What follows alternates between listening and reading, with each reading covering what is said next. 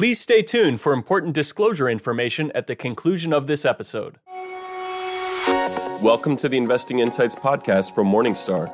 In this week's podcast, we highlight three wide moat dividend stocks our top managers like. Russ Kinnel shares Morningstar's favorite ESG funds. Damien Conover covers the healthcare sector's strong performance. And David Meats fills us in on how energy outshined other sectors. Let's get started. Here's what the ultimate stock pickers like about Philip Morris, Merck, and Pfizer. Each quarter, we take a look at the recent transactions of some of the top money managers around today, who we call our ultimate stock pickers. Today, we're focusing on dividend paying stocks that are owned by seven or more of these top managers. We're zeroing in on those names that have wide economic moats and that are undervalued according to our metrics. First up is Philip Morris. We have thought for years that the cigarette portfolio alone, which skews to the premium segment and contains Marlboro, the world's largest cigarette brand, made Philip Morris the quality pick of the tobacco group. Philip Morris possesses a formidable franchise in the tobacco industry, and tight government regulations have made barriers to entry almost insurmountable and have kept market share stable. Plus, the success of the firm's reduced risk products, or RRPs, has given Philip Morris even stronger competitive advantages. It has invested about $8 billion in RRP since 2008, and today the RRP portfolio accounts for 24% of total revenue. Rivals have failed to build an RRP business anywhere close to that. Next is Merck. Merck's combination of a wide lineup of high margin drugs and a pipeline of new drugs should ensure strong returns on invested capital over the long term. Further, Merck is through the worst of its patent cliff, which should remove the heightened generic competition the company has experienced over the past several years. And after several years of only moderate research and development productivity, Merck's drug development strategy is yielding important new drugs. In particular, Keytruda for cancer represents a key blockbuster with multi billion dollar potential. It holds a first mover advantage in one of the largest cancer indications of non small cell lung cancer. Lastly, there's Pfizer. Pfizer's foundation remains solid, based on strong cash flows generated from a basket of diverse drugs. The company's large size provides significant competitive advantages in developing new drugs. This unmatched heft, combined with a broad portfolio of patent protected drugs, has helped Pfizer build a wide economic moat around its business. Also, after many years of struggling to bring out important new drugs, Pfizer is now launching several potential blockbusters in cancer, heart disease, and immunology. Expand your investing horizons and look to the long term with Morningstar's podcast, The Long View. Join hosts Christine Benz and Jeff Ptak as they talk to influential leaders in investing, advice, and personal finance. Search for and subscribe to The Long View today. Now, here are Susan Dziubinski from Morningstar Inc. and Russ Kinnel from Morningstar Research Services. Hi, I'm Susan Dziubinski with Morningstar. The number of funds dedicated to investing in companies that score well on environmental, social, and governance issues has soared. In fact, these days, an investor can build a pretty well diversified portfolio strictly of ESG funds. Joining me today to talk about some of Morningstar's favorite ESG funds across a variety of categories is Russ Kinnel. Russ is Morningstar's Director of Manager Research and editor of Morningstar Fund Investor. Hi, Russ. Thank you for being here today. Glad to be here. So, we've seen some growth in ESG funds in fund categories where there really wasn't a lot of representation before. Let's talk a little bit about that. Oh, that's right. Uh, as you as you mentioned, uh, if you go back in the history of ESG funds, say 10 or 15 years ago, most of them were uh, large cap U.S. Uh, equity funds uh, but now you really see ESG uh, strategies across the board, just about any kind of uh, equity or bond category. And, and certainly uh, bonds have really taken off. So, uh, as you say, there's many more options now if you're an ESG investor. And actually, one of the first picks we're going to talk about is a bond fund, um, PIMCO Total Return ESG. And this is PIMCO's flagship fund, but with an ESG spin to it. Is that right? That's right. So, same managers, same core strategy, uh, but they adapt it to ESG a little. And in order to do that, they look, they will uh, overweight uh, issuers with improving ESG factors and underweight some with uh, declining ESG factors. As you might guess, uh, that manifests itself mostly in the corporate bond sleeve. Uh, it le- leaves the fund with a slightly higher quality tilt uh, for corporate bonds than the than PIMCO total return, uh, which kind of makes sense if you think about uh, ESG being a bit of a risk framework that it might lead you to a little higher quality. But uh, you know, performance is, has been good, and uh, in general, it's very close to uh, what you see from PIMCO total return. And that and the, this fund in particular gets a gold fund analyst rating. Is that right? That's right. We rate it gold. And then pivoting over to equities, um, a fund we like is Parnassus Core Equity. And Parnassus has been doing ESG investing for a really long time. Tell us a little bit about the strategy here. Uh, yeah, uh, this is a silver rated fund uh, run by Todd Ahlsten, uh, large blend fund with uh, some ESG screens that screen out quite a bit of the universe, but uh, they have a relatively focused portfolio of high quality names and you know, after those ESG screens, of course, they're looking for companies that can outperform just like any active manager. Uh, and if you look at the performance, you can see uh, they've really succeeded.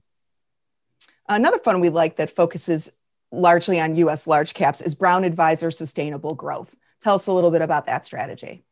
Uh, yeah, this is a silver rated large growth fund. Uh, growth strategies do work pretty well with ESG because they take you away from some of the energy and uh, coal and, and, and, other uh, industries like tobacco.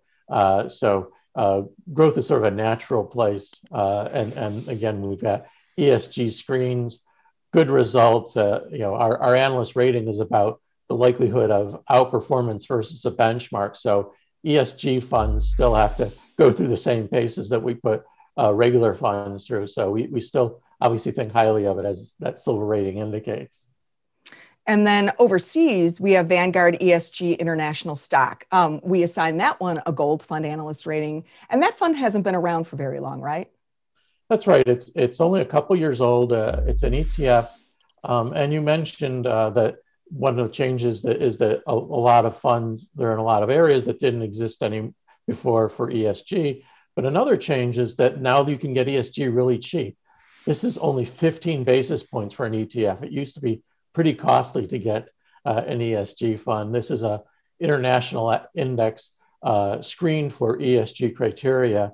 Uh, so you get an ESG uh, uh, investment, but you get it for very cheap. You get broad exposure. So it's a, a nice core holding, and we rate it gold. Well, Russ, thank you so much for your time today and giving us some great ideas, some great building blocks to build an ESG portfolio around. We appreciate your time. You're welcome. I'm Susan Dziubinski with Morningstar. Thank you for tuning in. Six days a week, we deliver the latest news for investors. Just say, Alexa, enable the Morningstar skill, or visit morningstar.com slash Alexa. Next, Damien Conover from Morningstar Research Services discusses the healthcare sector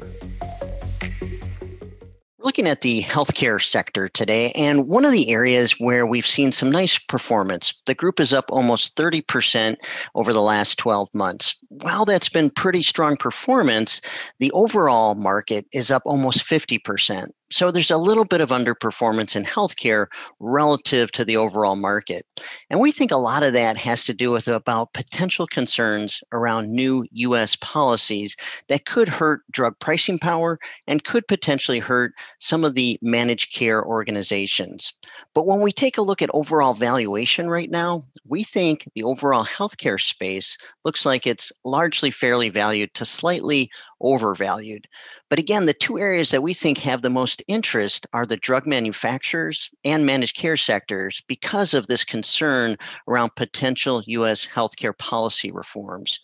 Going forward, as we look ahead, we think both groups look well positioned for growth, and we think only moderate policy change will happen, largely because the Democrats only control a slight majority in the Senate. And healthcare policy reform is very complex, and we don't think it will happen rapidly or to a huge extent. As we think about the quarter ahead, we do think there's going to be some normalization coming back into the overall healthcare landscape, which we think is particularly important for any healthcare industry that's more elective in nature. So, areas like dental, devices, even some hospital elective procedures, those should start to rebound. And we're forecasting herd immunity in the United States to achieve it by the middle point of the summer, potentially even earlier, depending on how fast the vaccine rollout can happen.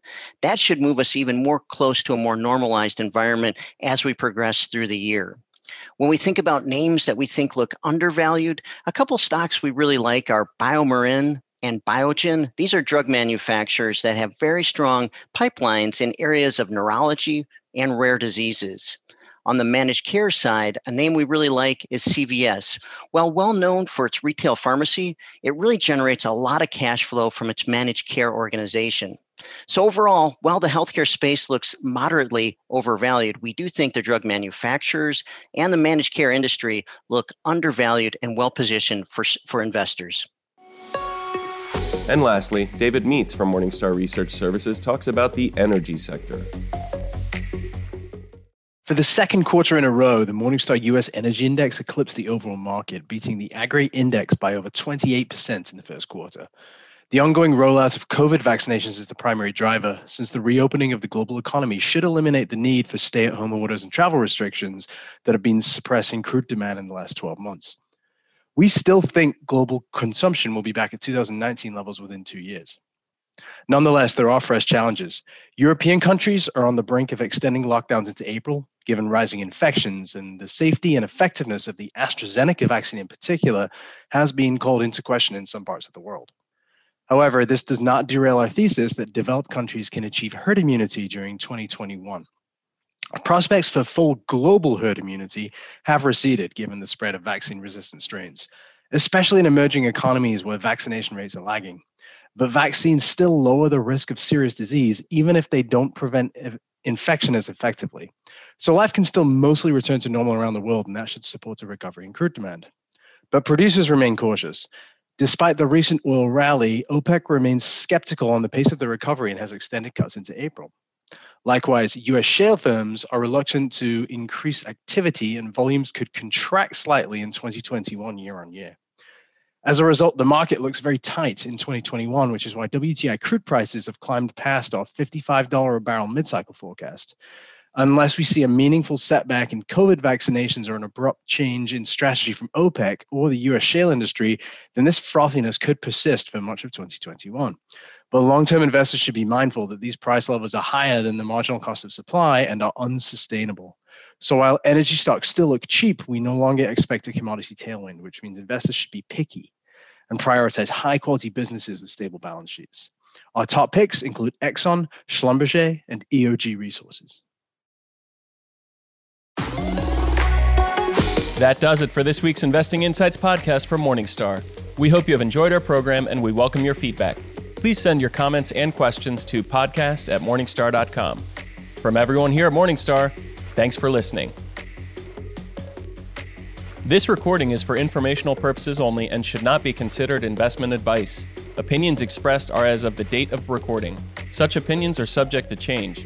The views and opinions of guests on this program are not necessarily those of Morningstar Inc. and its affiliates. Morningstar and its affiliates are not affiliated with this guest or his or her business affiliates unless otherwise stated. Morningstar does not guarantee the accuracy or the completeness of the data presented herein. The podcast is for informational purposes only and should not be considered tax advice. Please consult a tax and or financial professional for advice specific to your individual circumstances. Morningstar Research Services LLC is a subsidiary of Morningstar Inc. and is registered with and governed by the U.S. Securities and Exchange Commission. Morningstar Research Services shall not be responsible for any trading decisions, damages, or other losses resulting from or related to the information, data analysis, or opinions or their use. Past performance is not a guarantee of future results. All investments are subject to investment risk, including possible loss of principal. Individuals should seriously consider if an investment is suitable for them by referencing their own financial position, investment objectives, and risk profile before making any investment decision.